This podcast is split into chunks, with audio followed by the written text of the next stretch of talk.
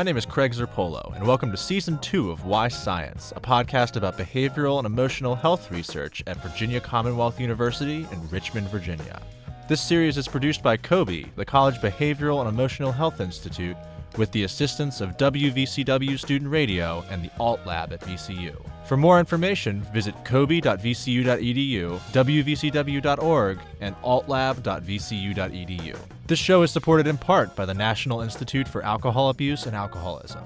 Music for season two of Why Science is provided by Butcher Brown. Stream their new EP, Virginia Noir, on Bandcamp at butcherbrown.bandcamp.com. Our guest is Dr. Peter Barr, a medical sociologist and researcher with the Edge Lab at VCU, who focuses on the interaction of genes and the environment in substance use and mental health outcomes.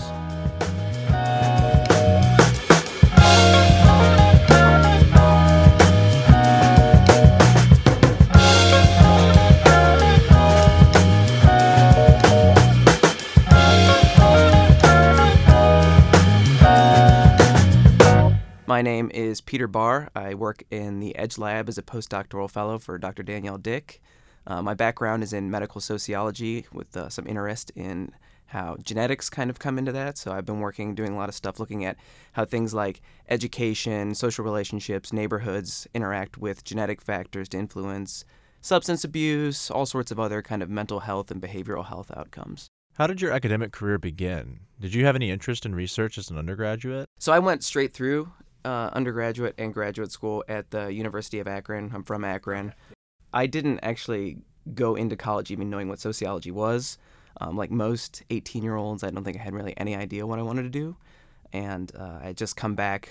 I had a break in college. I decided to join the National Guard, had gone on a deployment, and I came back uh, trying to figure out what I wanted to continue doing. Uh, first, I was thinking maybe like law law enforcement, and the academic advisor there had suggested we have a sociology criminology track, and it might be something I'd be interested in. So I was like, okay, I'll uh, I'll try that out.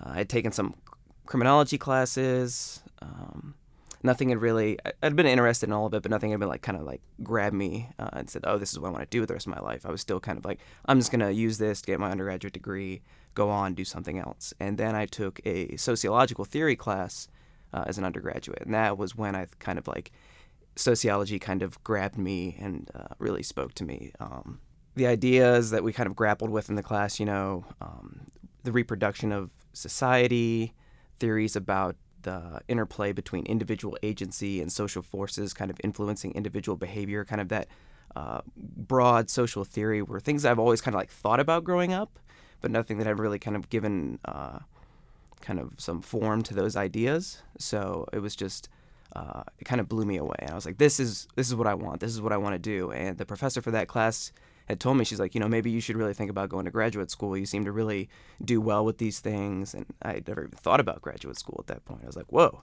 Uh, I never thought about that before, so uh, I decided, yeah, this is kind of what I want to do. Uh, and then I continued to take those sociology classes as an undergraduate, really enjoying the theory part of things, but not necessarily still understanding kind of what being a sociologist would be mean professionally. Uh, started to take more research methods classes, get into the actual kind of empirical side of it, and it just continued to to build on there. I was like, oh, these are the questions I can answer, the ideas I can kind of like test and understand about that that balance between uh, social forces, how those influence individual level things. You know, being able to actually measure and test those in a kind of scientific format. So it started with more the theory and the philosophy, and then slowly moved more and more into the, the actual science and testable part of it. So obviously your career and interests have evolved over the years, but you stayed in the same place for undergrad and grad school. How did that impact the shift of your interests over time? Once in graduate school, my uh, my initial interests were more in criminology, still uh, deviance,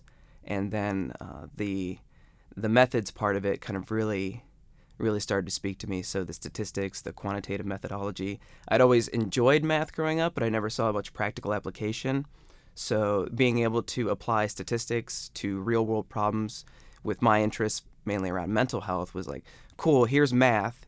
Here's how I can take it and use it to uh, apply math to help like solving issues of inequalities in health and uh, specifically mental health, substance use. Um, so I thought it was just a kind of this progression of like not knowing what I want to do, which I feel is what most people come into college At least maybe that's me just projecting that I wasn't the only one who was so clueless. But um, coming in there and then you know this this idea, like this broad theories and ideas in sociology, and then like refining that more and more into very specific scientific questions. It just it was a, a process. It's the ongoing process that you know that's brought me here. You know, it's uh, refined even more to look now at the intersection between social and biological factors. It just shows that any point in time, you don't know how something, some new idea, something you had no idea what it was before. Like I said, when I was in high school or when I started college, I had no idea what sociology was. I thought it was like, isn't that just like psychology? Because had no sociology classes in, in high school. So that idea just kind of grabbed me and has set me on this career trajectory for past several years now to where I'm at now.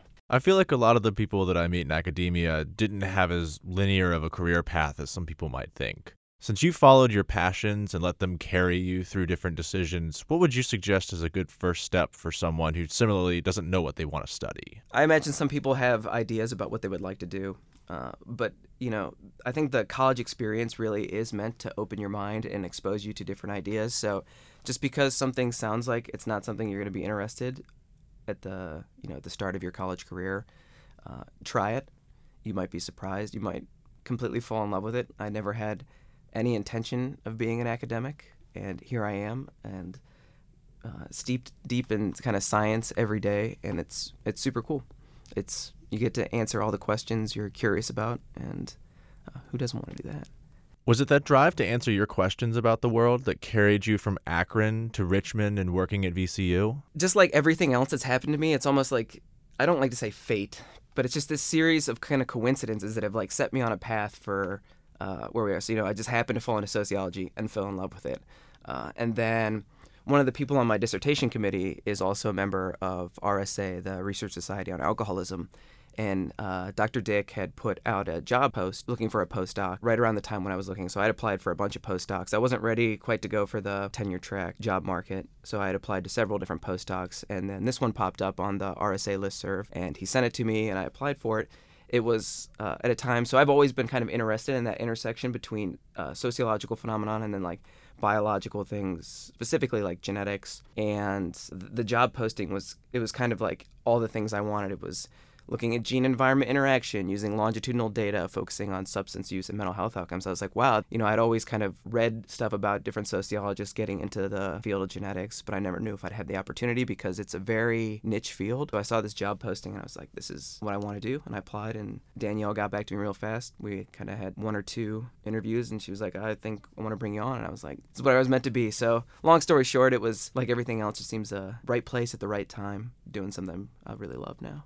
Now that you've broken into that niche field of sociologists who also work in genetics, what are the questions you're trying to answer? I won't go into the big detail of uh, the social determinants of health because uh, it's a broad literature, but there's a lot of it that focuses on neighborhoods, and that draws heavily on criminological theory, on basically that disadvantaged and disordered neighborhoods uh, have negative health consequences for the people who live there.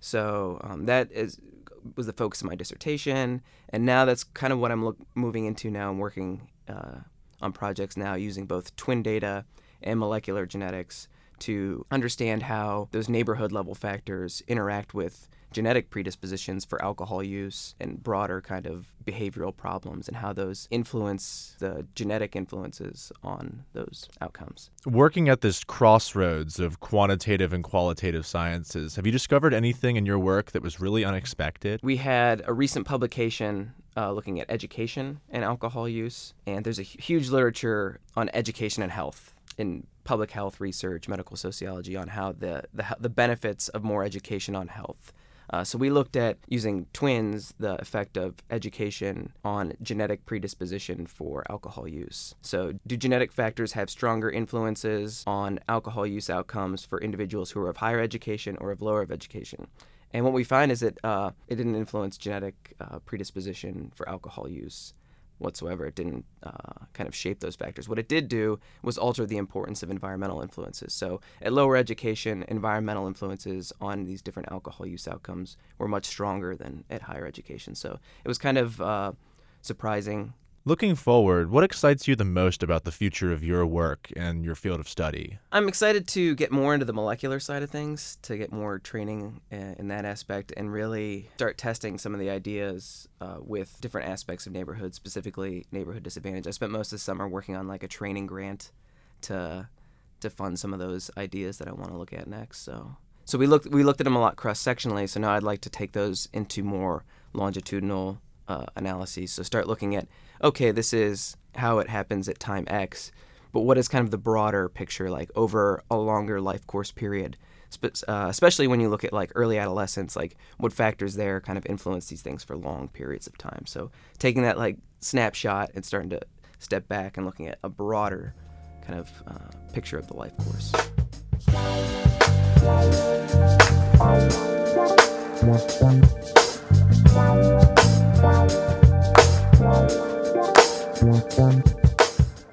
Thanks to our guest, Dr. Peter Barr, for chatting with us, and thank you for listening. Join us every other Thursday for a new episode of Why Science at cobe.vcu.edu.